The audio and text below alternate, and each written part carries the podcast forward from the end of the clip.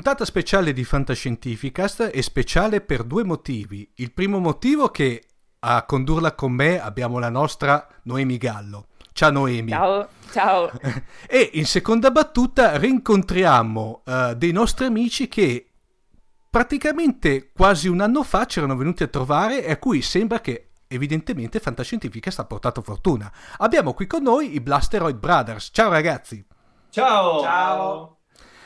Dunque ragazzi, allora uh, noi vi, uh, diciamo eh, chi, gli ascoltatori di Fantascientificast vi conoscono già, i nuovi però no. Uh, diciamo, raccontate prima di tutto chi sono i Blasteroid Brothers e poi soprattutto entriamo proprio nel, nel, nel, nell'oggetto dello speciale di questa, di questa trasmissione, cioè The Shadow Planet.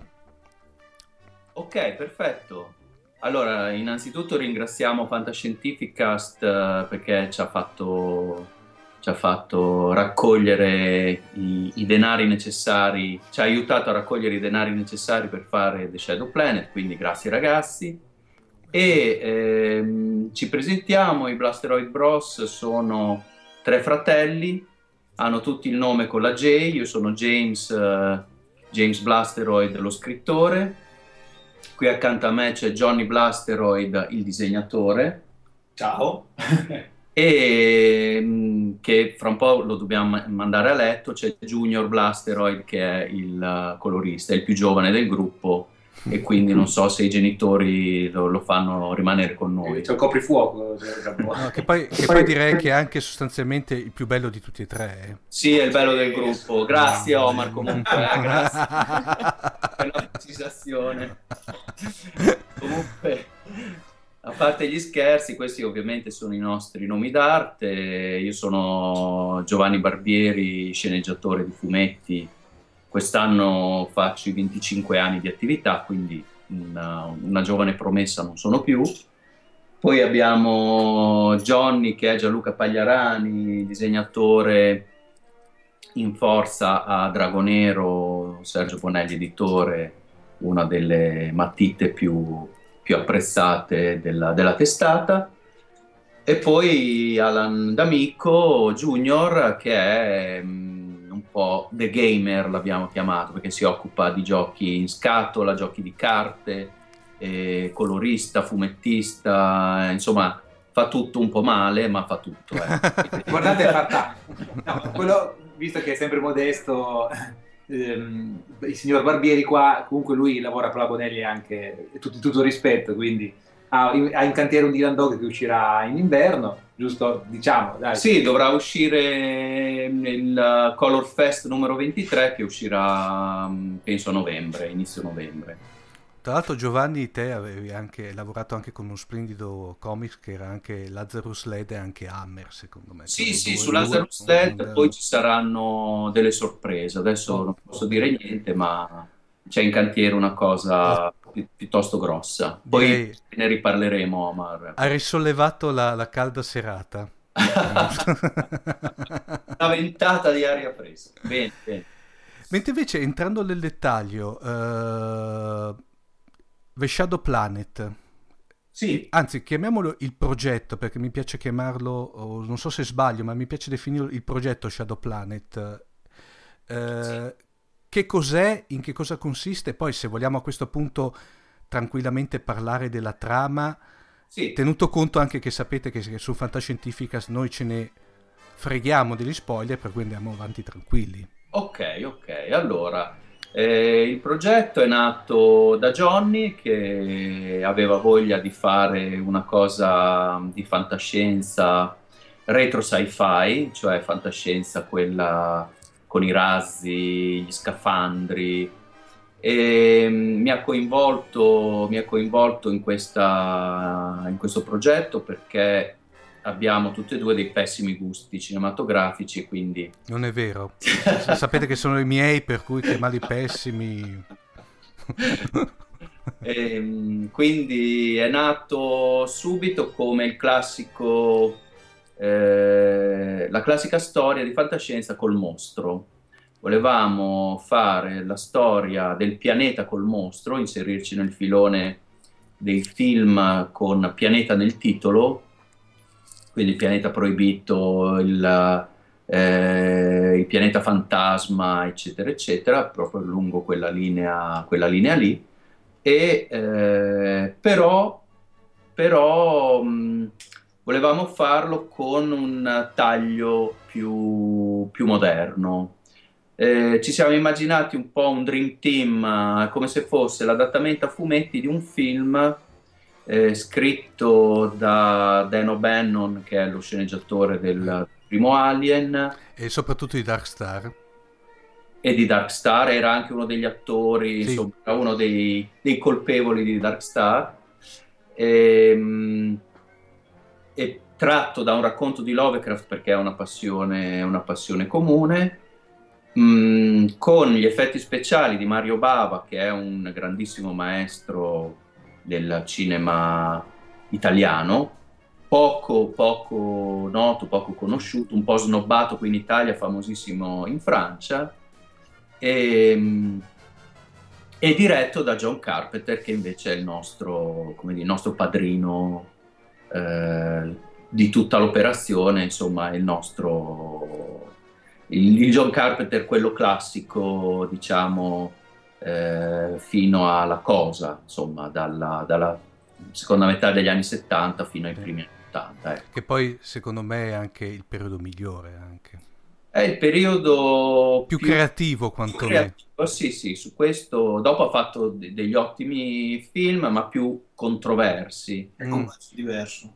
Con budget diversi, e, e invece la, la, prima fase è ancora ha un'impostazione diciamo più classica e, e, questo, ecco, noi volevamo fare una cosa classica, andare dritto alla storia e, ehm, e tenere però tutte queste, tutte queste influenze e siamo partiti anche pensando, ma insomma questi qua anche Star Trek, questi stanno cinque anni nello spazio, vuoi che, voglio dire, le lunghe notti... Esatto. Eh, e vuoi che non dicano, io ho degli amici militari, dicono un sacco di parolacce, vuoi che questi non dicano qualche, qualche parolaccia, non ci siano delle, come dire, delle tresche fra loro, eccetera, eccetera. Quindi abbiamo provato a, a prendere un immaginario associato un po' all'ingenuità e a portarlo invece in un contesto realistico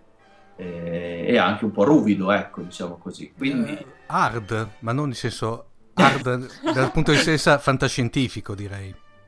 Sì, sì, poi quello che ci interessava era fare una storia di paura, cioè volevamo veramente spremere tutto il potenziale della storia e fare, non ci interessavano le digressioni fis- filosofiche, non ci interessavano eh, impressionare il pubblico, ci interessava spaventarlo. Quindi una storia forte, pochi personaggi, claustrofobica. Come, dicono, come dicono, a Roma, de panza. De panza, esatto, esatto, perché noi siamo più de panza che de testa, te lo dico. eh, eh, vogliamo dire anche il, il, fumetto, esattamente l'oggetto fisico, ah, sì, sì, sì, perché sì, questa è la storia, ma il fumetto, eh, cioè l'idea è, è, nata e si è mh, proposta a, eh, a Radium al tempo, che ha fatto un crowdfunding che ha avuto successo e dopo eh, diciamo quasi un, anno, ok, quasi un anno, adesso questo volume è disponibile per tutti tramite eh, la Salda Press, anzi è uscito in, negli ultimi 20 giorni, disponibile adesso in fumetteria. Quindi è stato un progetto molto autoriale di noi tre, che siamo tre professionisti che si sono divertiti a fare un team eh, di questi apposta Blaster Bros. A me piace pensare sempre in maniera in parallelo con, con il, la musica, come i Daft Punk, sì. questi, questi, fratelli eh, che ognuno ha portato la propria professionalità eh, e anche inter, in, interagendo l'uno con l'altro, come un team. E quindi abbiamo fatto questo fumetto di 80 pagine autoconclusivo che adesso è disponibile dopo tante traverse per cercare di mantenere comunque un'identità molto autoriale ed è, siamo qua diciamo un po' a festeggiare anche con Fantascientificast perché ci avete dato supporto e visibilità e siamo qui per ringraziarvi e dire ce l'abbiamo fatta anche grazie a voi. eh, come dire, è stato un onore per noi. Adesso ah, so, so, sono serio adesso ogni, ogni, tanto. Fra parentesi, eh, t- eh, voglio anche sottolineare il fatto che eh, se non avete la fumetteria dietro l'angolo o quantomeno a pochi passi da casa, adesso non avete più scuse per comprare Shadow Planet perché è disponibile anche su Amazon, giusto ragazzi? Sì, esatto, esatto, è disponibile su Amazon, su tutte le piattaforme librarie, IBS, eh, Peltrinelli, eccetera. E... e... quindi non hanno più scuse a questo no, punto? No, no, infatti, se no li andiamo a prendere a casa. Ecco. No, sì, perché eh, un anno fa eravamo qui a raccontare un'idea e oggi siamo qui a presentare un prodotto fisico, quindi la soddisfazione è doppia, soprattutto in fantascientificas che ogni citazione, ogni cosa viene apprezzata e quindi sì. eh, ci sentiamo un po' a casa. Grazie e noi siamo contenti di avervi come ospiti. Una cosa ragazzi, entriamo un attimino eh, ovviamente nel, nella trama del fumetto che tra l'altro prima Alan ha detto che è autoconclusivo. Secondo me mica tanto e qui, e qui mi fermo. Beh, ha un finale aperto, come si sì, dice. Sì, mi, eh, mi dà eh, aperto, sì, potrebbe essere Anche... un anche, interpretabile. Sì. Anche, ecco. Almeno no. per me. Oh ragazzi, abbiamo Noemi, Noemi è la nostra punta di diamante per i comics, eh, ragazzi. Non allora, Johnny ha inventato il termine giusto per definire il finale di Shadow Planet che è controverso. Mm. Un finale mm. controverso perché hanno vinto i buoni oppure no.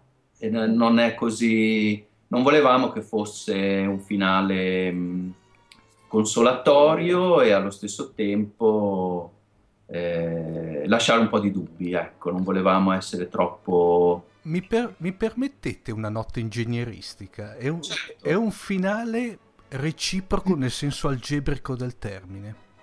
Mm.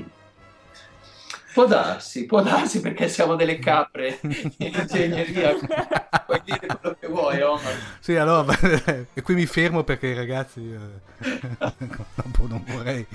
Cioè, il pubblico no, di fai fare brutte figure. Dai. No, ma poi il pubblico di Fantascientifica sta molto attento, poi mi cazzia peggio di voi. Per cui, ah, ok. Ecco.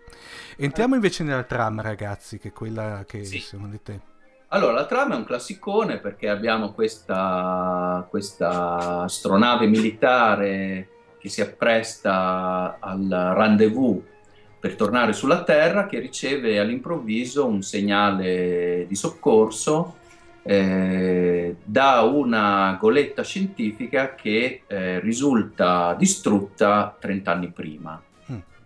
Quindi da un pianeta ai margini proprio del, delle rotte quindi proprio così un po' perso ne, nello spazio profondo. E siccome la federazione di fronte a un segnale di soccorso una, una, nave militare non può ignorare la richiesta si organizza una spedizione per scoprire da dove viene cosa è successo su questa, su questa goletta. E quindi si organizza una squadra che scende su questo pianeta che è una, un pianeta apparentemente privo di vita, proprio un pezzo di roccia e ghiaccio, e fino a trovare il relitto della Erico, che è questa nave, questa goletta scientifica. A bordo c'è solo un robot arrugginito, mm, che funziona anche pochino, e c'è una, una ragazzina in ibernazione la ragazzina viene tolta dall'ibernazione e inizia a raccontare una storia eh, truce di quello che è successo prima, 30 anni prima, e cioè che il, il capo della spedizione ha dato di matto e ha ucciso tutti i membri della spedizione che fra l'altro erano i suoi familiari, quindi eh, lei, la ragazzina è la figlia minore e eh, ha dato di matto, ha fatto saltare i propulsori della nave ed è sparito eh, sul pianeta. Quindi la ragazzina si è messa in ibernazione sperando che arrivasse qualcuno e infatti i nostri, i nostri tre protagonisti sono arrivati a, a salvarla. Però da lì poi le cose si complicano perché in realtà c'è qualcuno, qualcosa, su, una presenza su questo pianeta che uccide un membro dell'equipaggio e da questo delitto poi si scopre eh, che le cose non stanno esattamente come sembrano e che questo pianeta ha eh, una, un segreto, insomma, eh, nel, nei, nel, sottosuolo di questo pianeta ci sono i resti di una, vai, vai, vai, basta, basta. Di una, di una civiltà. Devo fermare qua. Cioè, è vero che sono le prime dieci pagine, però se no va, va a ruota fino alla fine. No, no, no dopo praticamente diventa... Allarme spoiler. Per, per cui praticamente comunque, diciamo, gli eventi, gli eventi poi, se, eh, come dire come dire, crollano, decadono fino praticamente alla, alla, fine che sostanzialmente, come dire, potrebbe finire lì o lasciare eh, spazio a quello che potrebbe essere un proseguo della storia. Esattamente. Quindi okay. un, uh, gli eventi, diciamo che c'è una curva drammatica sì. molto, molto forte eh, dove nell'ultimo episodio, perché è uscita a episodi, Mm-hmm. quattro episodi di 20 pagine, li abbiamo sempre chiamati capitoli, come fossero quattro capitoli di una storia, e c'è un crescendo drammatico molto forte, molto studiato, insomma. Cioè, abbiamo cercato di spremere, di spremere tutto il potenziale di questa storia per tenere il lettore inchiodato a, alla pagina, ecco. Sì, poi la, la, cosa interessante è tutto con uno stile che, a parte i vari rimandi alla, fantascienza, alla fantascienza quella Golden Age, però soprattutto eh, ha questa vena drammatica che però sembra una cosa assurda, però è per quello che consiglio di leggerlo assolutamente, è abbastanza intrecciato con anche una notevolissima ironia anche. Sì, sì, sì, sì. E certe volte le due cose vanno, sono, tal- sono per assurdo talmente interlacciate che non si riesce a capire dove inizia uno e finisce l'altra. Almeno la mia sensazione da lettore. Eh. Sì, beh, anche questo viene un po' da, da Carpenter. Ecco. C'è che ne so, solo per citarne una, in Fuga da New York, uh, una tizia dice con uh, Jena Plinskin, ma tu sei Jena Plinskin, credevo fossi morto, e lui dice lo sono.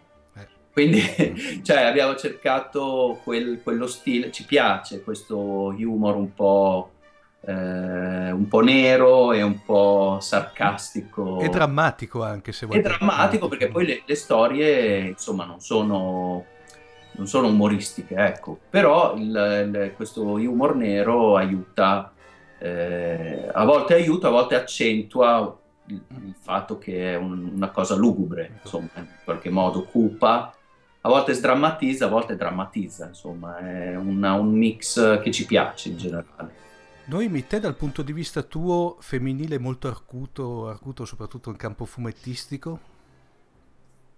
Uh, a me è piaciuto molto il, um, come dire, questa presentazione di personaggi che in fondo sono archetipici, uh, sono un po' gli stessi personaggi che si trovano nei western, già se vogliamo, no? Sì, sì, sì. È, è molto... E, e, che però, mh, come dire, danno sem- mh, riescono sempre mh, a cambiare le carte in tavola, eh, perché noi il fumetto, possiamo dirlo, inizia con quella che sembra una donna protagonista. Sì. Eh, almeno nel, nel, mio punto di vista, io ho pensato ad esempio a Ripley esatto, di, di Alien, mm. eh, è, un personaggio simile, ma poi cambia completamente, il, viene completamente stravolto il punto di vista.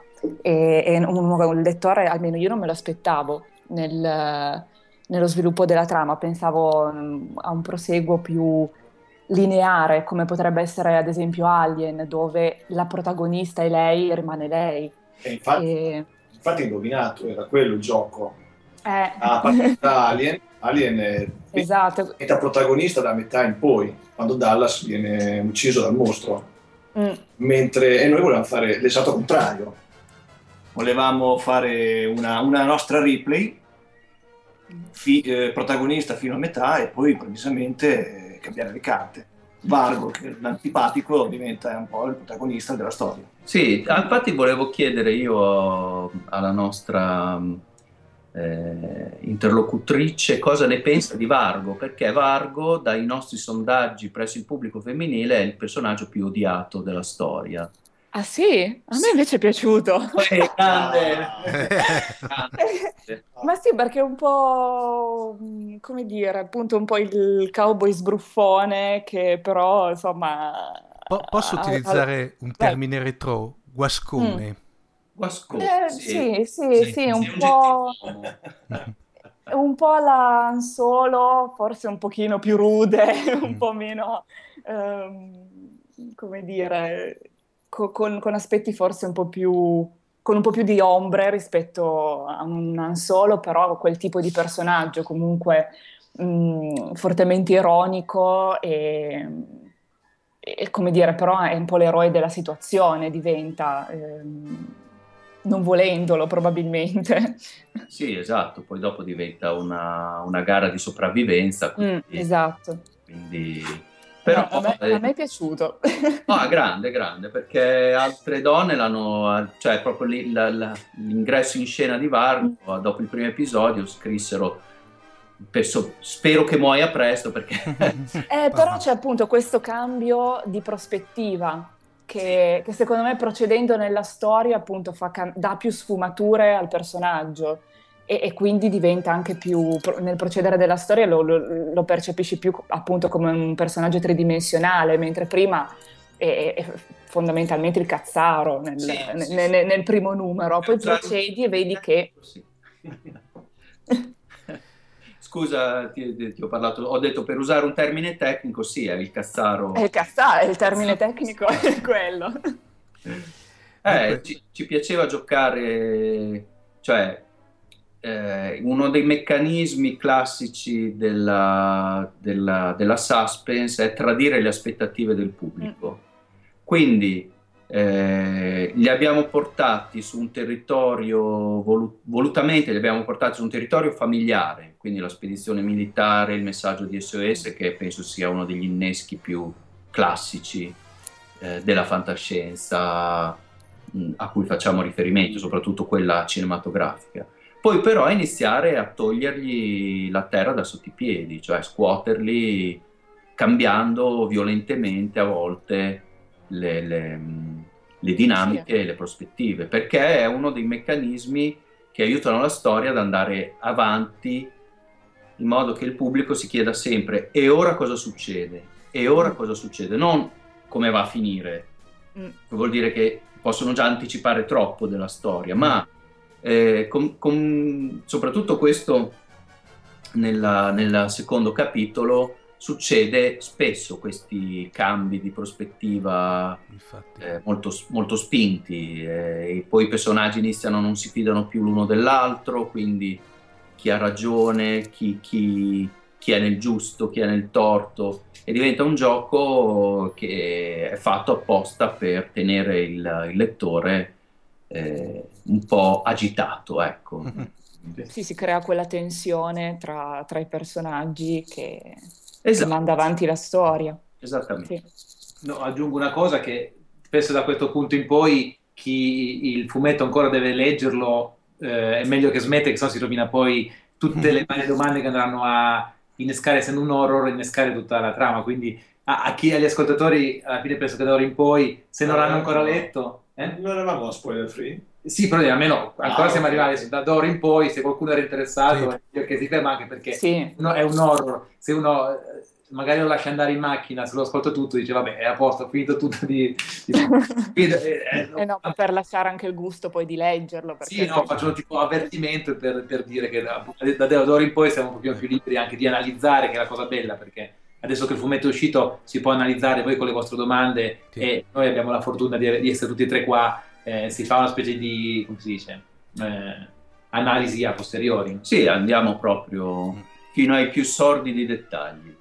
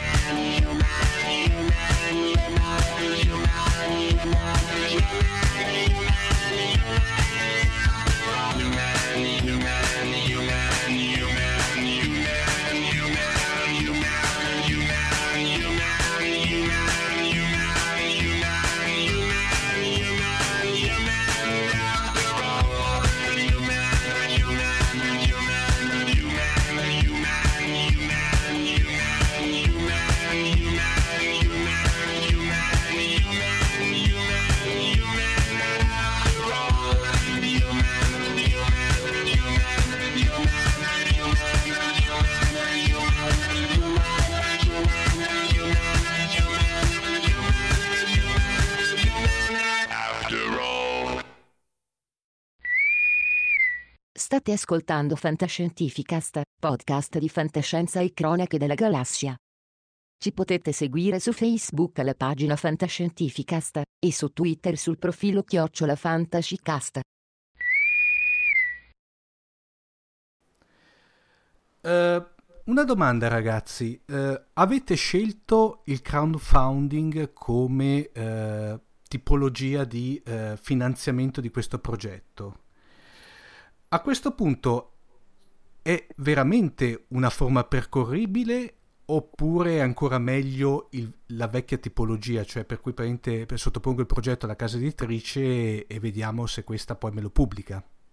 Ma diciamo che non sono uno alternativo all'altro, diciamo che sono due strade ugualmente percorribili. Noi abbiamo scelto il crowdfunding perché volevamo avere libertà d'azione, nel senso che questo è un progetto molto personale, non so come dire, non volevamo, volevamo poter fare noi le scelte, le scelte creative fondamentali e devo dire che le abbiamo fatte tutte serenamente, quindi non abbiamo avuto interferenze o fatelo più così, fatelo più così, proprio anche siamo... osando, diciamo. Sì, sì, um, ci siamo tolti, l'abbiamo fatto esattamente come, come, lo volevamo e questo per noi era, siccome è un progetto che nasce per passione, per, uh, per voglia di misurarsi con, con, questo, con questo tipo di fantascienza e questo tipo di fumetto molto cinematografico, molto poco eh, verbale, eh, il crowdfunding ci ha permesso di farlo esattamente come lo volevamo.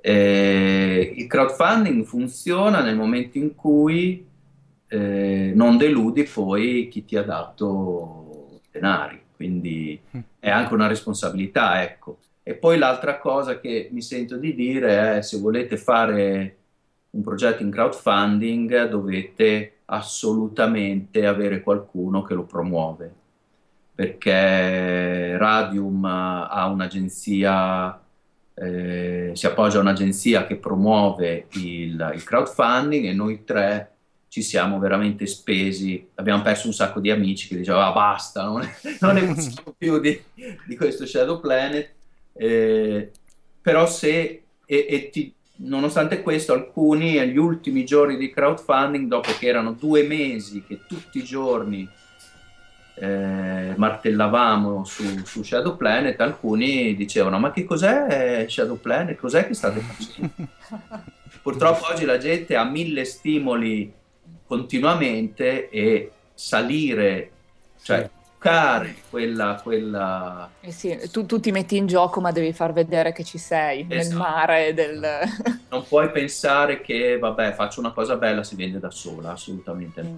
Quindi bisogna lottare con le unghie e con i denti, noi siamo tutti dimagriti quel, quel, quel paio di chili perché poi è un otto volanti il crowdfunding. Oggi abbiamo fatto un sacco di soldi, poi il giorno dopo nessuno compra niente, quindi sei disperato, diventi bipolare, insomma.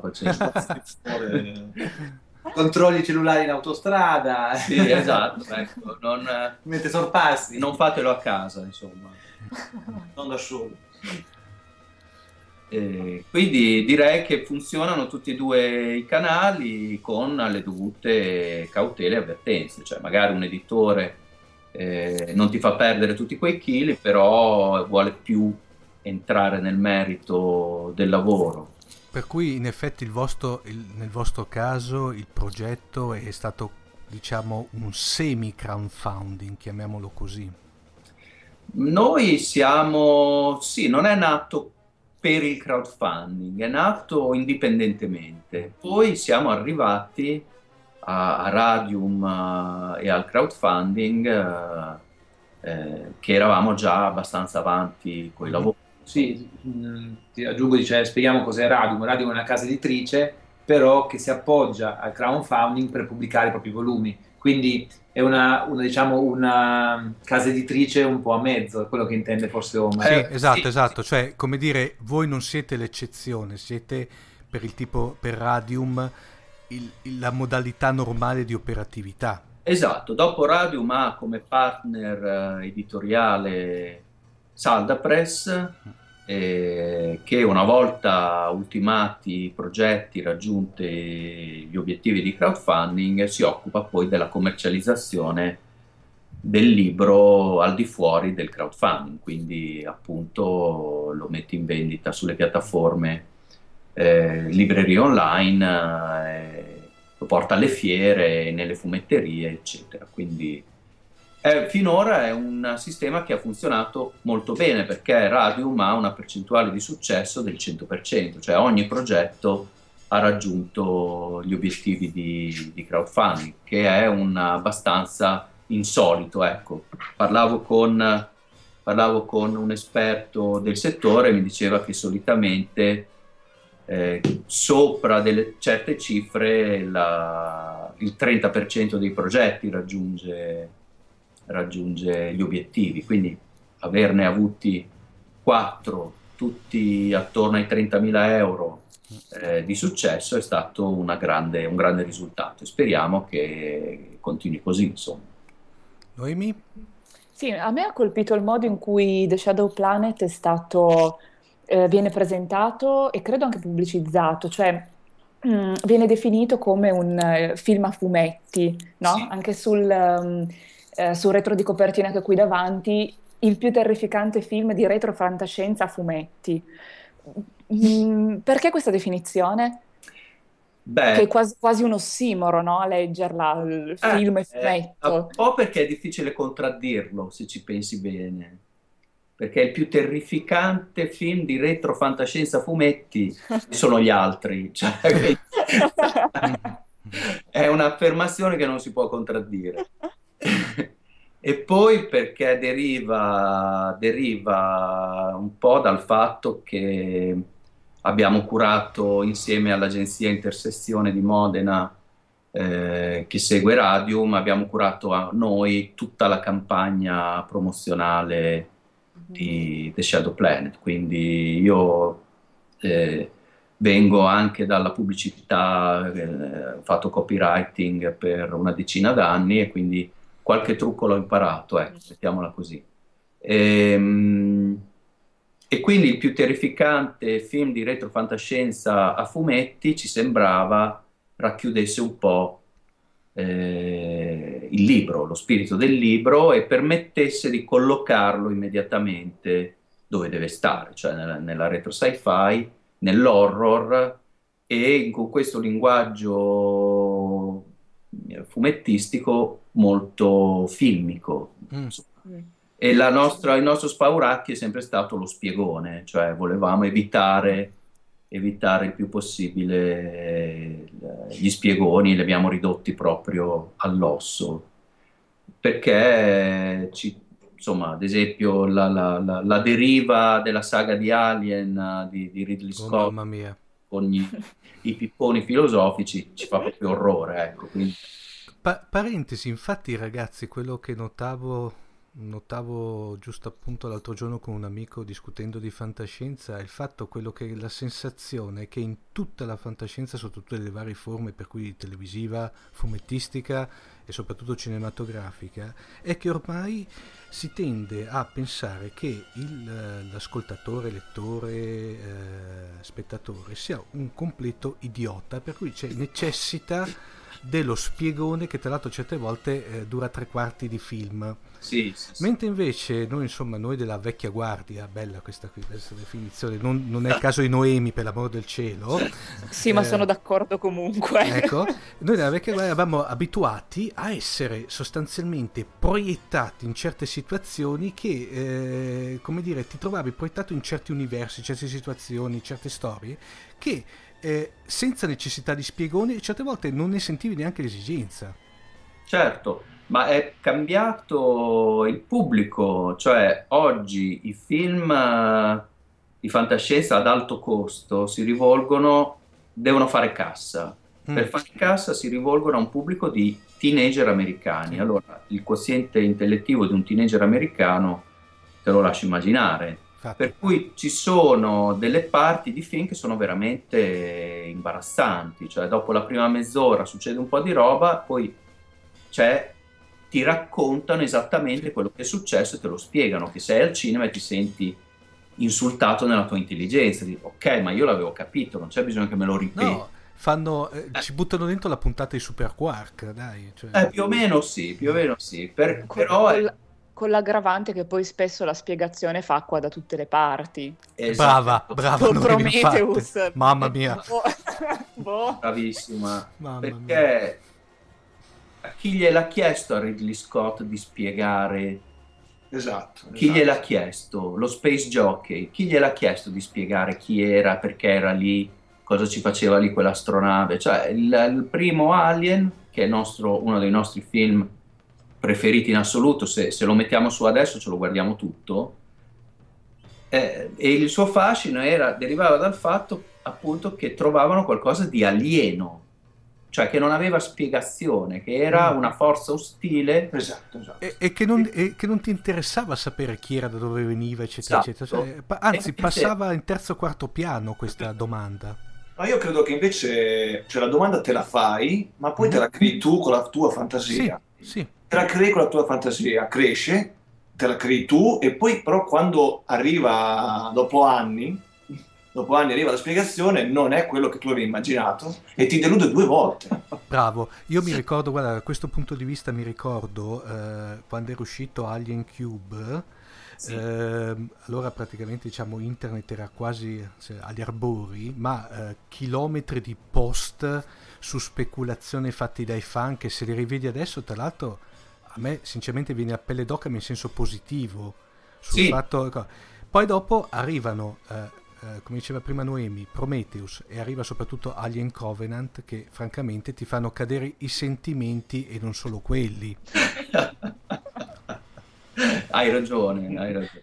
Poi, vedi, eh, io insegno anche sceneggiatura e uno degli errori che sottolineo sempre nei miei, nei miei studenti si chiama spiegazione non richiesta. Cioè, perché lo devi spiegare se puoi non spiegarlo o darlo per scontato, non spiegarlo. Lascia, eh, io mi immagino allora tutta la, la, filmografia di Kubrick con i sottotitoli oh, per, per, i non capenti, cioè voglio dire... Ma du- 2001 vedi, cioè, bisognava avere sotto la Treccani eh, negli ultimi 60 anni come... Edizione con parafrasi. Esatto, eh, esatto. Beh, ma questo qui è quello che io chiamo il famoso spiegazzo che praticamente è una parola macedonia fa spiegazione e poi qualcosa che fa rima con azzo finale. No? il razzo, il razzo. Uh, esatto. Uh, prima avete, diciamo nella prima parte della trasmissione, ma soprattutto adesso, avete parlato di alcuni film uh, che sono i capisaldi, fra cui soprattutto Alien, che penso che di aver capito che è stato, diciamo, quello a cui maggiormente Shadow Planet si, eh, si è ispirato. Ma eh, io quello che ho visto che tutta il, eh, il, il, fumetto è una dichiarazione d'amore per quanto riguarda la Golden Age cinematografica. Eh, oltre ad Alien ci sono stati proprio a questo punto ditemi titoli che hanno influenzato un po' di più degli altri. Sì, sì, allora direi Terrore nello spazio di Mario Bava. Ah, sì, quello primo. Quello è il primo, ci sono proprio delle citazioni no. pari pari ed è stato quello meno, meno, meno individuato. Ecco. Vi, vi, chiedo, scusate se vi interrompo, vi chiedo una promessa, dato che eh, Terrore dallo Spazio è da una vita che voglio, eh, come dire, fare una puntata di Atavacron, che è la nostra rubrica dedicata al cinema quello diciamo della Golden Age, a questo sì. punto vi voglio tutti e tre ospiti che lo commentiamo assieme. ok, noi ci siamo. Per, per, Mario Bava questo ed altro. Scusate se vi ho interrotto, perdonatemi. No, no. Poi direi che c'è il pianeta proibito. Pianeta proibito, sì. Poi eh, Lost in Space. Lost in Space è un'altra... Che da Italia è... La serie televisiva però, sì, sì, sì, sì, sì. Non...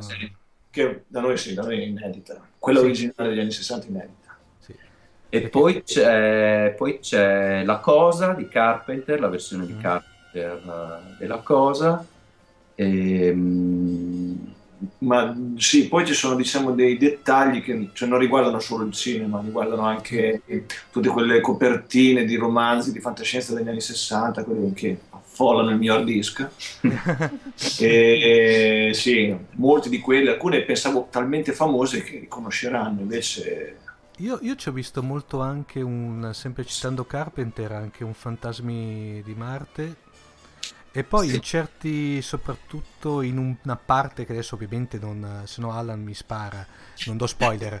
Eh, no, la, una, la, parte ce, diciamo, la, parte centrale, ecco, così più bello, sì. no? Eh, mi ricorda molto, eh, non so se lo conoscevate, quell'opera di, di Gonagai che è Mazin Saga, che era la rilettura della, di, della saga di Mazinga però fatta stile Alien per intenderci. Ah, no, devo dire che non, non la conosco. No. E tra l'altro è, è, ambientata su Marte, fra parentesi. Ah.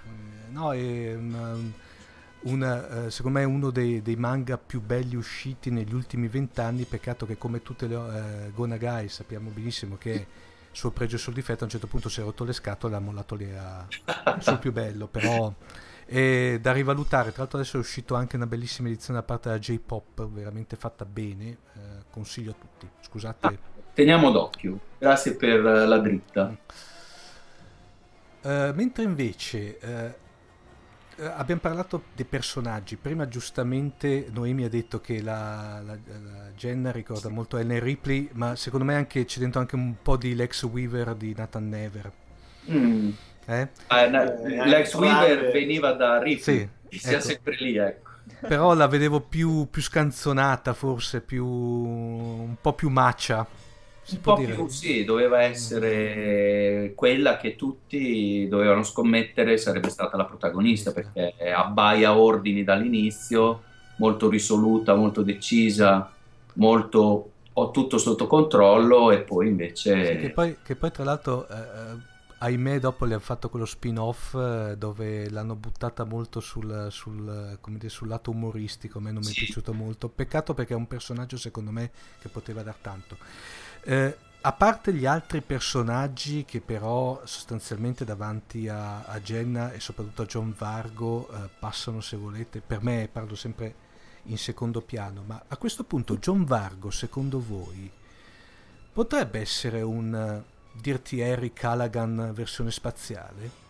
Sì. Ah, ci hai preso in pieno, sì, cioè, sì. il modello è un po' quello. Cioè, che il classico, scusate, eh, tanto eh, mettiamo l'explicit, il classico figlio di buona donna che però ti, viene a toglierti i castagni dal fuoco e che alla fine della fiera ti è anche simpatico in fondo perché sai che ha fatto la cosa giusta. Sì, sì, sì, sì, è proprio... È, è lui, infatti nel, in John Vargo converge un po' il primo, il primo Eastwood e, e, poi personaggi di Kurt Russell nei film di Carpenter, quindi un po' Iena Pliskin, un po', ehm, un po' Jack Barton mm. eh, e un po'... Ci metterei anche l'infernale qui. Era un figlio di buona donna, ma alla fine ci aveva anche ragione. Ci aveva preso. E poi anche McReady della Cosa, che è questo pilota di elicotteri apparentemente eh, così un po' suonato, ma in realtà che mh, sotto pressione è costretto a prendere le redini e le tiene. Ecco, quindi eh, sì, sì, sì, assolutamente hai colto lo spirito del personaggio. Poi il mio personaggio preferito, che tutti mi, mi prendevano in giro, è Nicke. Eh eh, guarda, che, se, come mai l'avete lasciata un po' inespressa o quantomeno dall'idea co- come la, meno personalmente, eh, come se non l'avete, eh, l'aveste voluta ehm, espandere un pochino più di quello che poteva dare il personaggio? Ma perché doveva essere il personaggio sottomesso, quella che poverina poverina va mh, aiutata, va, bisogna fargli un po' da mamma, che poi invece alla fine ha eh, un sussulto e, e eh, rovescia il tavolo. Ecco. Quindi mm. ci piaceva costruirla molto sotto, sotto, traccia e poi invece proprio nel finale eh, tira fuori le, le unghie, diciamo. Le unghie, esatto. Quindi poi la, la sua la sua parte è stata un po' espansa perché non so se, se lo sai, siamo stati eh, opzionati per una produzione cinematografica. Mm. E ovviamente no, ancora è una cosa che chi lo sa, eh, sai, sai, bene, sai bene qual è la volatilità dei progetti sì. in questo ambito. Però abbiamo già scritto un, un primo draft della sceneggiatura dove proprio per esigenze di timing, eccetera, la storia è stata leggermente espansa, quindi l'abbiamo valutata tutti e tre, ma abbiamo aggiunto qualche, qualche cosina e, e, il ruolo di Nick è ancora più ancora, in modo ancora più presente, più, più presente ma proprio come vittima cioè ti, questa muore subito perché questa non ce la può fare e invece, e invece Sapete che mi ricorda molto uh, Nick come personaggio? Mi ricorda uh, Esri Dax di uh, Star Trek di Space Nine, che era quella che praticamente la, la, la, la drill che riceve il simbionte sì. dalla, da Jazia Dax, che parte come un personaggio che, eh, come dire, molto la classica ragazza spaventata, eccetera, che però ha dopo un'evoluzione fino ad arrivare in fondo alla storia dove prende diventa sostanzialmente, vinte le sue paure, eh, conscia delle, delle, proprie potenzialità, prende, prende in mano sua, il suo destino sostanzialmente. Mi dà l'idea, come vi ripeto, al di là di quello che mi avete detto adesso, che eh, dire, mi ricalca molto il personaggio iniziale di Esri Dax, e però mi sarei aspettato magari che, come dire, sbocciava, ecco, mi, ah. aperto, ecco, mi dava mi sarei aspettato questo, poi dopo... Guarda, io appoggio pienamente perché sto guardando proprio questi giorni la settima stagione eh. di S9 e quindi approfitto per dire che chi ancora non lo sa che su Netflix c'è tutto Star Trek. Ecco. Tutto. Alan, tra l'altro, uh, sai che ogni tanto noi facciamo queste discussioni. Uh, secondo me di Space Nine è la più bella di Star Trek e non voglio sentire uh, e non ammetto replica. okay, guarda, io sto facendo il tour de force eh, e di Space Nine l'ho recuperata adesso mm. ma dopo la, dopo la, quarta cioè dopo la terza stagione decolla, cioè decolla.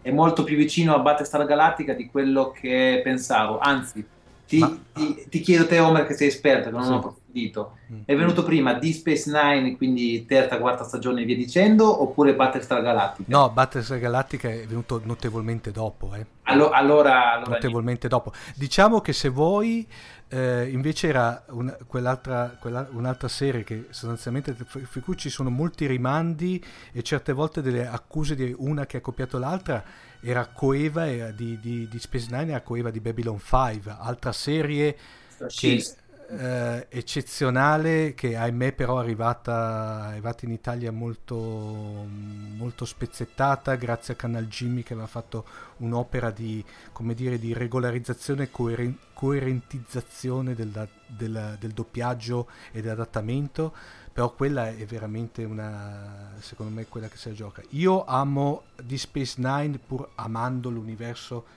tutto l'universo di Star Trek perché sostanzialmente è quella più realistica, quella dove si vede veramente che la federazione ha gli scheletri nell'armadio, che non si fanno tanti eh, problemi né ritegni ad arrivare a, a, per ottenere certe cose e cozza in una maniera incredibile in tutto l'universo eh, pulito e, polit- eh, eh, eh, politicamente corretto di, eh, della serie classica e soprattutto di, di Next Generation. Scusate, chiudo qui la digressione su Star Trek, se no altrimenti qua andiamo no, no, no, diciamo solo recuperate di Space Nine se non l'avete ancora sì. fatto, non avete più scuse. Punto, chi, punto... Esatto, esatto, bravo, grazie del, dell'endorsement. Noemi?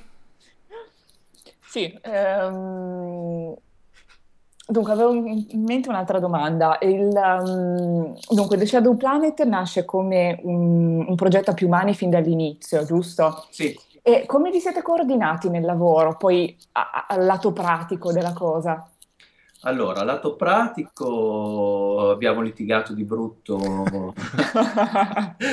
no, scherzo, abbiamo lavorato insieme perché la, la, consapevolezza è stata quella che il fumetto non può avere una visione unica, un po' come un film c'è mm-hmm. l'azione del regista, però c'è lo sceneggiatore, ci sono gli attori, insomma è un lavoro di squadra.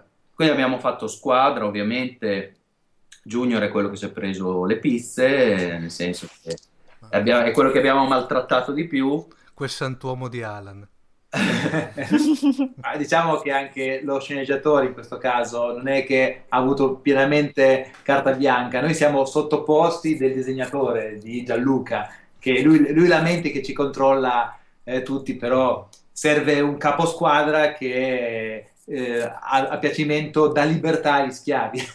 Il sì, capitano praticamente. Il capitano, il capitano ci vuole qualcuno che prenda le decisioni e non esiste che si prendono tutti insieme perché dopo vengono fuori pastrocchi. Quindi alla fine l'ultima parola l'aveva sempre Johnny. D'altronde l'idea è partita da lui e io gli ho dato una mano a svilupparla e ho scritto la sceneggiatura e Alan la, è intervenuto alla fine facendo eh, i colori e dando una grossa mano poi anche alla gestione della campagna, della, eh, delle strategie, eccetera, perché essendo il più giovane del gruppo è quello che un po' conosce meglio social media e, e quant'altro. Quindi eh, siamo contenti, fra l'altro, perché nelle, sono già uscite un sacco di recensioni, siamo già 14-15 recensioni che ci ha fatto molto piacere, in generale tutte positive, si parla dei colori,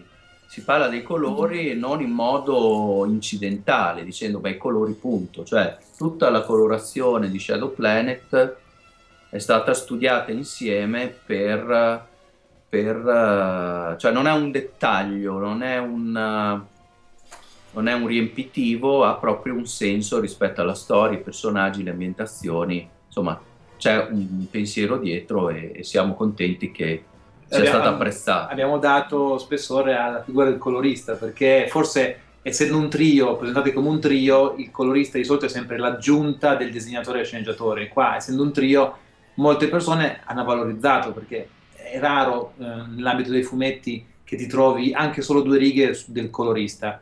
E c'è una campagna che gira da anni di coloristi che dicono il nostro lavoro non viene riconosciuto perché prima era visto come, come il montatore, diciamo, nei, nei film in cui non, è una figura un po' mitologica, ma se manca il, il montatore crolla il film. No, Alan quindi... è la maglietta rossa della situazione. Eh, bravo, bravo. esatto.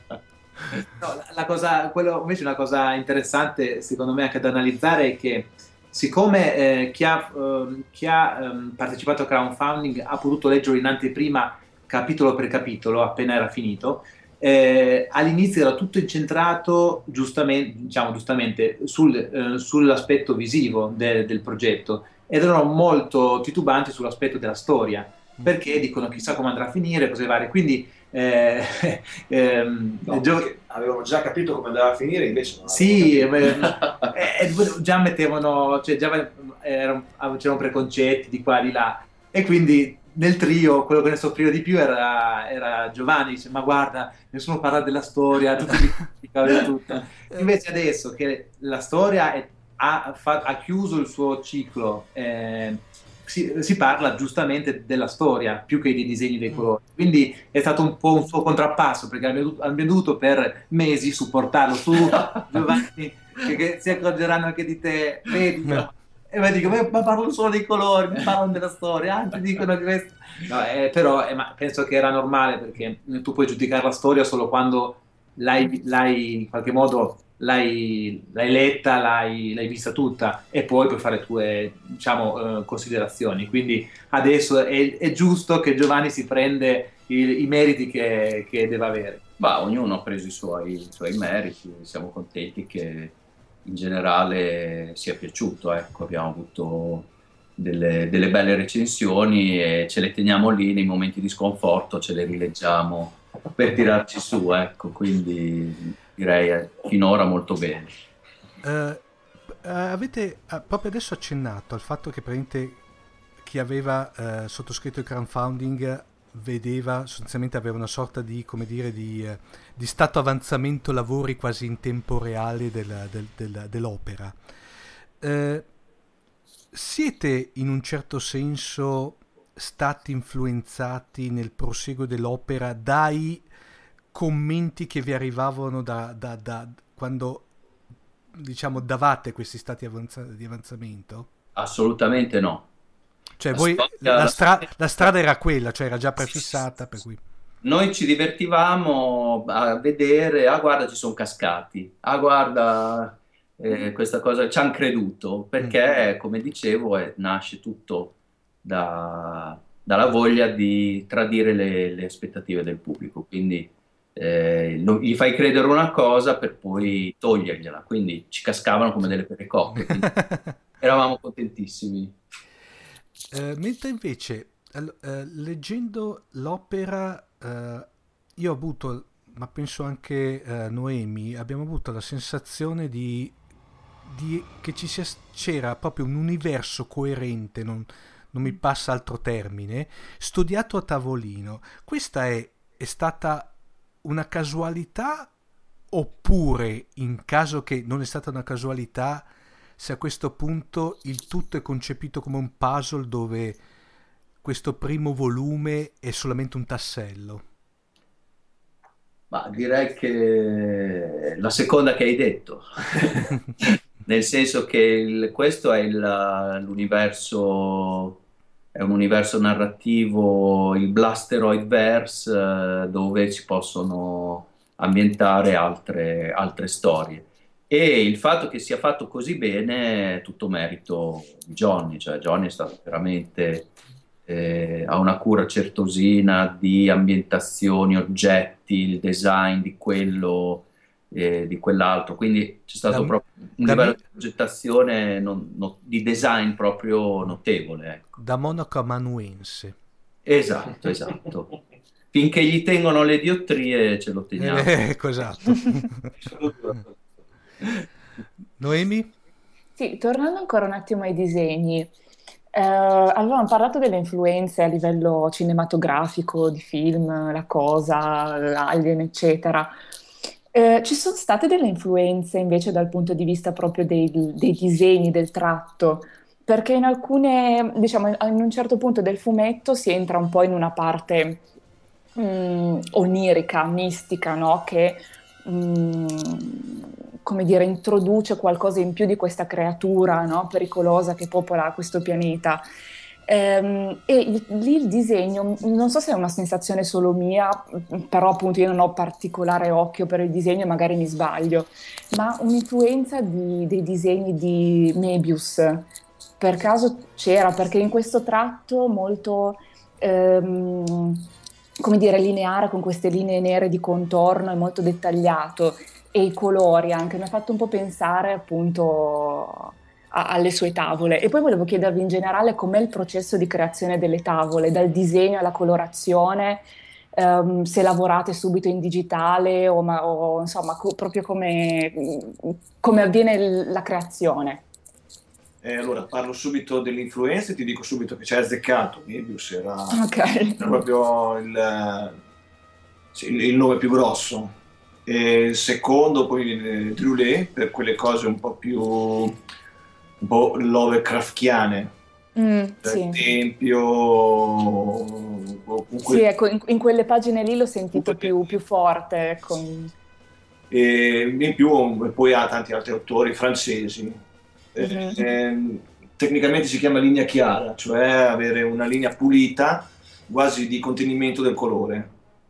E poi la profondità viene data dal colore, cose più scure davanti, cose più chiare in fondo per dare più, una lettura più profonda della vignetta. Non viene creata con il segno, ma viene creata con il colore e la profondità. Mm-hmm. Questo era dal punto di vista tecnico. La, la seconda domanda era, scusami, come na- proprio come avviene il processo di creazione delle tavole. Ah, dunque, faccio un veloce storyboard a matita, uno di quei disegni dove capisco solo io cosa ho fatto. A destra di un paio di francobolli, infatti cioè, isfrabile solo io. Poi, poi, faccio di ogni vignetta ho un uh, modello 3D. Io sono anche modellatore 3D, mi so costruire dei veri e propri set, li chiamo set perché sono degli, degli oggetti che compongono un set, pareti, sedili, macchinari vari, quello che serve e poi vi studio l'inquadratura e faccio proprio un lavoro quasi cinematografico. La distanza, metto i miei manichini e cerco di calcolare la distanza giusta in cui inquadrare il personaggio, la distanza utile e poi metto anche le luci per lo studio delle ombre e tutto. Quando poi ho le idee chiare, monto sempre al computer la pagina, me la stampo e poi la ricalco direttamente con uh, la ricalco direttamente al piano luminoso, a volte a matita, ma a volte vado proprio subito di getto con, eh, con la china, perché ho dei set molto già dettagliati costruiti in 3D. E io lo interrompo solo che lui usa il termine ricalcare, ma non penso che noi siamo capaci di ricalcare. eh, no, perché si sminuisce. Sì. sì. Eh, ah, facile, un fumetto tutto ricalcato. Eh, vedetelo. Sì, volevo arrivare, volevo arrivare veloce alla fine del corso. No, e ah, poi, ecco, poi scansiono le pagine a volte perché gli originali sono sempre su carta, a me non, non interessa disegnare direttamente al computer, non ce la faccio. Alla fine la tavola è sempre un disegno su carta. Le scansiono, metto dei grigi giusto per, per far capire al colorista da dove arriva la luce e dove devono andarsi le, ombre e poi giro tutto quanto al colore. Al colorista, sono qua a fianco. Eh, scusami. Parlando per No, poi eh, passa tutto quanto a Junior. Eh, eh, esatto, con, eh, con, la sua supervisione sempre attenta, io cerco di valorizzare quello che lui ha studiato nella matita, cioè nel disegno, cioè quello di staccare soprattutto i piani, quindi trovare una gamma cromatica che permette un po' al eh, fumetto di essere tridimensionale, lavorando proprio sui contrasti maggiori, quindi il sangue è un rosso vivissimo il, eh, i verdi in, hanno tutti i colori complementari da metterli vicino. Proprio, e, e, abbiamo volutamente scelto una gamma cromatica e una, una scelta di colori piatti per rifarci comunque al, eh, al fu, ai fumetti anche Moebius, eh, ai fumetti passati e soprattutto eh, cercare di non appesantire il disegno super dettagliato di, eh, di Johnny, come chiamiamo noi, eh, perché, come dire, certe volte si tende a, con queste tavole molto piene a voler dargli uno stile pittorico, ma noi quello che volevamo rappresentare è, uno, è un determinato stile, tinte piatte, un po' retro, ed è stato difficile a volte togliere, perché le prime tavole erano molto più dettagliate, ma eh, non era il nostro come dire, non era il nostro obiettivo. Quindi è stato più una gara di togliere colori, di scegliere solo alcune tipologie di gamme. È stata una bella, una bella sfida. Sì, una nota sul colore anche e si rifà alla fotografia di Mario Bava che sì, infatti lo stavo pensando adesso eh, amava moltissimo questi rossi verdi contrasti queste illuminazioni poi sono state copiatissime che, che fra parentesi secondo me come dire, aumenta in certi casi eh, l'atmosfera inquietante anche. Sì, sì, infatti una delle idee, quella di fare il cielo della, del pianeta, farlo che cambia colore nel corso della giornata, ma è, di base è rosso, poi diventa viola, poi diventa un viola scuro, eccetera, aiuta la storia a, a collocare la storia in un, in un posto inquietante ecco, a, ad aggiungere. E poi le, alcune scelte di colore, ad esempio tutto quello che è legato alla dimensione ultraterrena è verde, non so mm, se sì. avete. Quindi abbiamo cercato di usare i colori anche a senso con la storia, in qualche modo aiutare la storia a, uh, la comprensione della storia e lo sviluppo drammatico della storia. Tra l'altro ha questo proprio fra i disegni e la colorizzazione, ha, da una parte le dà questo veramente tocco vintage, mi piace molto come termine, molto... Eh, però dall'altra mh, so di dire magari una castroneria, però è la cosa che si avvicina di più a quello che voglio cercare di, di trasmettere mi dà l'idea eh, come l'operazione di restyling di un'autovettura tipo la Mini per intenderci che bene o male mantiene le sue linee classiche cioè a, a, colpo d'occhio si capisce che è una Mini però si vede che è qualcosa di moderno idem qua abbiamo la classicità del colore che dà l'aspetto veramente di citazione dei vecchi fumetti e, o di vecchie situazioni eh, visive. Però per contro c'è il disegno di Gianluca che caspita è il tratto moderno, iperperfezionista, eh, molto hard, nel senso hard, eh, eh, fantascienza hard, e molto dettagliato. Sì, no, infatti era quella, era, era quella la cosa, un po' la sfida, era proprio provare a immaginare il set di Terrore nello spazio, che è un film del 64, 64 e poi, non so, una mano gigante prende Mario Bava, lo sposta e ci mette Carpenter. E quindi cambiava completamente la regia, però il set era quello. Non so se mi spiego. Sì, no, no, chiaro, chiaro. Era cercare di, di fare questo gioco, di, di vedere cosa poteva uscire fuori. Eh, che non è la semplice citazione di certe atmosfere, ma è una, se vuoi anche una rilettura. Esatto, infatti dicevo con Gianni all'inizio, quando gli dicevo io volevo, voglio fare una cosa retrofuturibile, con i razzi, col bengala attaccato dietro, con i mostri a palla, però non voglio la parodia, cioè non voglio guardare a quel mondo come... Cioè, facciamo la parodia e prendiamoli in giro. No, no, è, è tut... una cosa un po' più seria, un po' spiazzante anche. Sì, spiazzante perché prende il tutto in un contesto, eh, cioè nel senso che leggendolo non è come se adesso noi guardiamo, mi viene in mente un, uh, quelli che Dio, chiamiamo tu, tutti e tre, anzi tutti perché penso che anche Noemi non lo, non lo ammette ma li ama, eh, i famosi B-movie degli anni 50-60 dove te sì te li guardi però ovviamente adesso li guardi con un po' di eh, tenerezza, ok? Per certe mm. trovate mm. geniali ma eh, totalmente fuori dal mondo. Lì però, leggendo The Shadow Planet, c'è una quer- cioè, ti sembrano realistiche, come dire, caspita funziona. Cioè non... Beh, ma, sì, anche perché c'è un ritmo diverso. Sì. Per esempio, io amo Star Trek, quella classica, quella degli anni 60, ma arrivare fino in fondo adesso... Sì. Eh. Insomma, Uh, mi trovi perfettamente molto, ecco. no no mi trovi perfettamente d'accordo nel senso sì, che a rivederle adesso geniali come, come trame innovative però pe- pesanti, ma in senso mm, non, non molto negativo. Se tu hai voglia di cercarlo su mm. YouTube, c'è un, um, c'è un tizio che ha fatto una cosa bellissima. Ha preso l'audio del trailer di Prometheus, mm-hmm. Solo l'audio, e poi l'ha rimontato sopra un ipotetico trailer di Terrore nello spazio. Mm. Quindi ha adattato delle immagini di un film vecchio con un audio di un trailer moderno, quindi molto ritmo, molto musiche che pompano, e, e, e frasi ad effetto, e ti viene voglia di guardarlo. e voglia di guardarlo. Lo guardi e va dici, ma... Per esempio, una cosa interessante, visto, uh, Alan, visto che ti stai facendo la maratona Trek, hai già visto Voyager?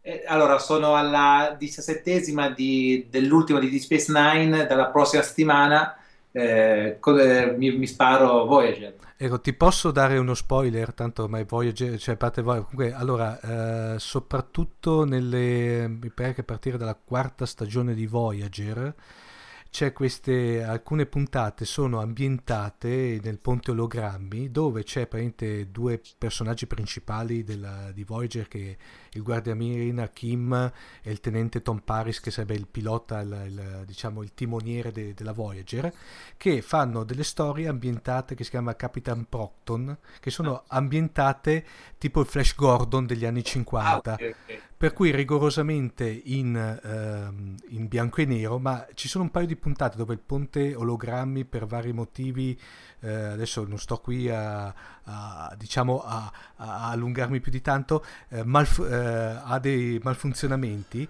per cui le storie dentro diventano vere e loro si trovano a vivere queste, queste vicende con, come se fossero vere, per cui il raggio della morte funziona veramente, il robot assassino che sostanzialmente è una sorta di scatolone con quattro braccia funziona veramente. E devo dire la verità, è proprio il discorso che dicevo prima, si rende credibile una tecnologia che eh, apparentemente fa magari sorridere, però che diventa di botto credibile e palpabile. Sì, sì, sì, è il contesto che lo rende, che lo sì. fa diventare credibile e infatti nessuno ha detto ma come fanno a funzionare le tute di Shadow Planet? A nessuno se ne era chiesto perché se ti trovi che ha due bombole due bombole attaccate dietro la schiena e una tutina di latex minima, eh, cioè, eh, è quello il bello, perché se tu rendi credibile una cosa retro come, come tutta la tecnologia, vuol dire che hai colpito nel segno. E, mm. ed è quello, bisogna dare sì, atto a Gianluca. Poi non ci interessava fare una fantascienza alla interstellar scientifica, sì. fra molte virgolette, mm. ma, molte. molte. ma ci interessava una storia lineare con personaggi che, a- che avessero appeal e-, e basta.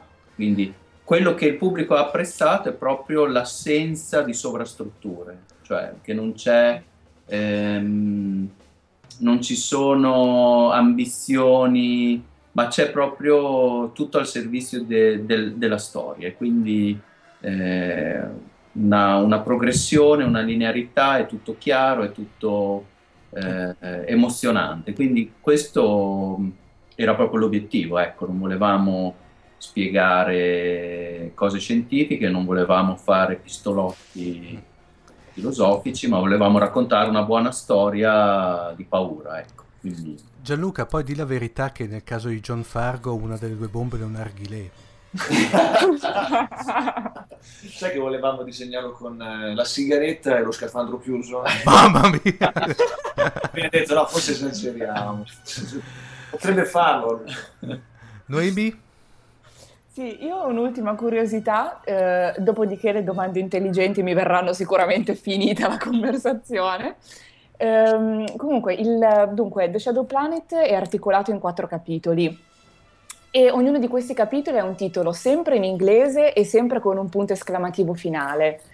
Um, mi è sembrato di percepire sempre un gioco di, um, di rimandi no? uh, in questo, però non sono riuscita ad articolarlo bene. Mi spiegate il perché di, appunto, di questa scelta dell'inglese e del, del punto esclamativo, di questa formula ripetitiva, diciamo? Ma perché allora la divisione in capitoli viene dalla, dai vecchissimi comic book della Marvel, proprio mm-hmm. i primi numeri dei Fantastici 4 degli anni 60, eh, Stan Lee e Jack Kirby, erano divisi in capitoli e ogni capitolo aveva il titolo a effetto.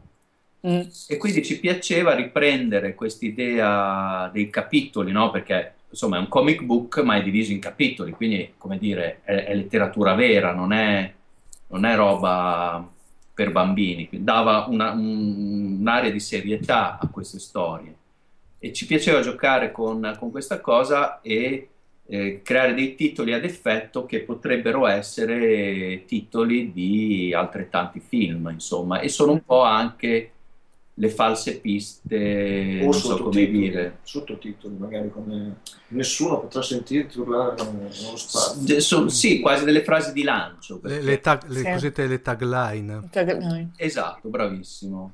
Quindi A Nightmare in Space, uh, l'incubo nello spazio, si porta dietro tutta una serie di, di, di rimandi che funzionano meglio in inglese che, che in italiano.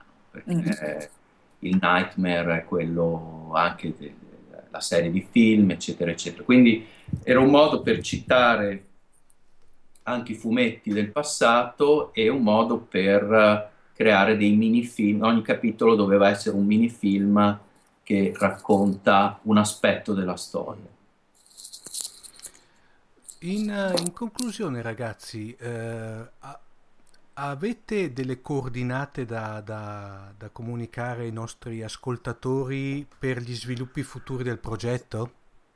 Cioè, senso tipo pagina internet, sì. profili social? Sì, sì, sì. Allora, tenete d'occhio la nostra pagina di Facebook che si chiama proprio Blasteroid Bros, quindi non, non, non si può sbagliare, dove teniamo un filo diretto con i nostri lettori rispondiamo a tutti. Stiamo raccogliendo le foto, una, stiamo creando una gallery che si chiama Gente che legge The Shadow Planet. Quindi sì, infatti l'ho vista, bella. Col, col giornaletto, poi, poi eh, ne parliamo e, e, ci divertiamo. E noi continuiamo a divertirci, cioè noi abbiamo creato questa cosa per passione, continua ad appassionarci e divertirci e contiamo di, di, di continuare, ecco, perché ci divertiamo troppo. Anche tutta la, l'operazione crowdfunding era legata anche a dei gadget sì. a tema, quindi anche lì il poster in russo di Shadow Planet, il poster in spagnolo, insomma eh, il gioco, il continuo rimando cinema-fumetto continua e, e, e ci piace. Poi chi volesse leggere il libro esiste in due versioni, una versione brossurata e una versione cartonata. La versione cartonata ha più contenuti speciali per rimanere in ambito cinematografico, perché ci sono eh, stralci di sceneggiatura, bozzetti, galleria di omaggi di altri artisti. Scene eliminate. È vero. Il gag reel, no, non c'è gag reel. Però diciamo che anche lì abbiamo scelto un po' di, di materiale sfizioso per chi volesse per chi volesse approfondire un attimo il discorso di world building che c'è dietro, che c'è dietro il progetto. E tutti e due i libri li trovate o sul sito Salda Press eh, o su Amazon o sulle piattaforme eh, librarie online. Poi in fumetteria, Poi in fumetteria e, e, in libreria. Adesso in alcune librerie ancora, in realtà è uscito a fine maggio, quindi ancora diciamo non è arrivato dappertutto, ma sta arrivando. Ecco. Che poi io consiglio sempre acquistato le fumetterie perché bisogna sostenere le fumetterie. Assolutamente sì.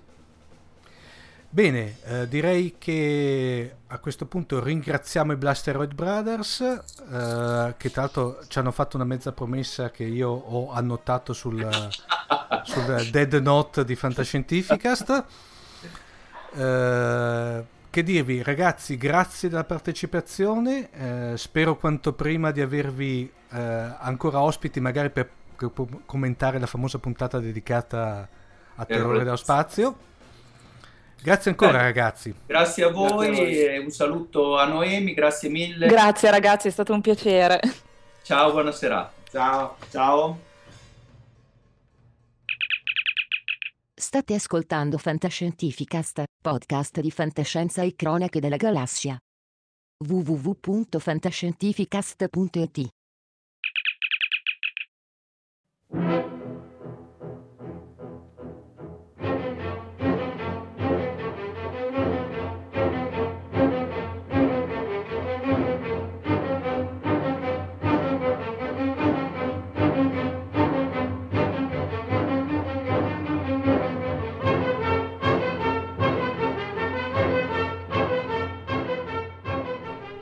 conclusione eh, volevo mh, fare una, un annuncio per un evento che eh, a parte su un argomento Noemi che mi interessa moltissimo. E poi soprattutto anche perché eh, come dire, coinvolge due cari amici, volevo ricordare che eh, il 3 di luglio alle 20.30 eh, che tra l'altro coincide con la prima delle date per la proiezione del nuovo film di Godzilla, Shin Godzilla eh, di Hideaki Anno, Uh, presso il cinema Bellarmino di Taranto uh, ci sarà un evento che si intitola 62 anni di Godzilla ed è organizzato dal cinema stesso e dall'Associazione di Cultura Cinematografica Brigadon e dalla Scuola di Fumetto Graffite. A questo, eh, diciamo, prima dell'inizio della proiezione, per cui alle 20.30, alle 20 interverranno due personaggi a me molto cari, eh, per cui da una parte avremo Antonio Serra, Antonio Serra, ricordiamo, papà di Nathan Ever, eh, amico di Fantascientificast e tra l'altro, eh, come dire, ottimo relatore nelle varie edizioni di Scienze e Fantascienza organizzata all'Università del, eh, di Supra di Varese, di cui Fantascientificast è patrocinatore e nonché uno dei maggiori conoscitori di, uh, di, di, Godzilla in Italia. E dall'altra parte vede Davide Di Giorgio, che è un critico cinematografico e tra l'altro autore insieme ad Andrea Gigante e Gordiano Lupi di quello che io ritengo il miglior saggio su Godzilla mai realizzato in Italia, che è Godzilla Re dei Mostri. Uh, vi consiglio di partecipare, come dire, peccato che a Taranto, per cui magari i, i, gli amici del, del Sud Italia potranno partecipare tranquillamente, però mi raccomando partecipate. Dunque, per questa puntata, anzi questo specialone di Fantascientificast è tutto. Uh, Omar Serafini e Noemi Gallo vi salutano e vi diamo appuntamento alla prossima puntata. Ciao! Ciao!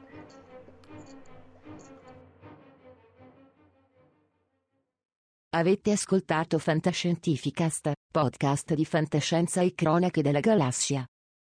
Da un'idea di Paolo Bianchi e Omar Serafini, con il contributo fondamentale e decisivo del Silon Prof. Massimo De Santo. www.fantascientificast.it, email, redazione chiocciolafantascientificast.it. Tutte le puntate sono disponibili sul nostro sito su Apple iTunes e su Podbean all'indirizzo podcast.fantascientificast.it. Potete seguirci ed interagire su Facebook alla pagina Fantascientificast e su Twitter sul profilo Chiocciola Fantascicast. Se volete potete lasciarci una valutazione a 5 stelle su Apple iTunes ed offrirci una birra romulana o un gotto esplosivo pangalattico tramite una donazione PayPal utilizzando l'apposito bottone sul nostro sito. L'equipaggio di Fantascientificast vi augura lunga vita e prosperità e vi dà appuntamento alla prossima puntata.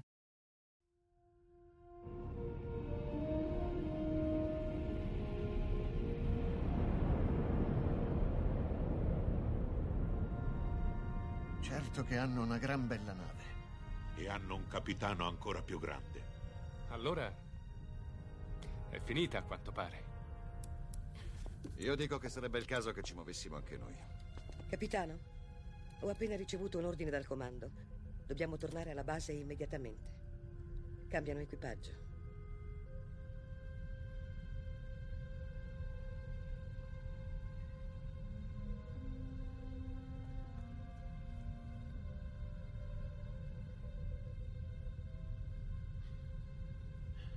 Se fossi umano, Penso che ora la mia risposta sarebbe andate al diavolo. Se fossi umano.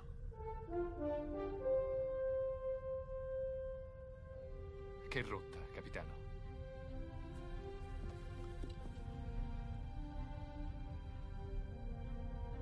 Seconda stella a destra. Poi dritto fino al mattino.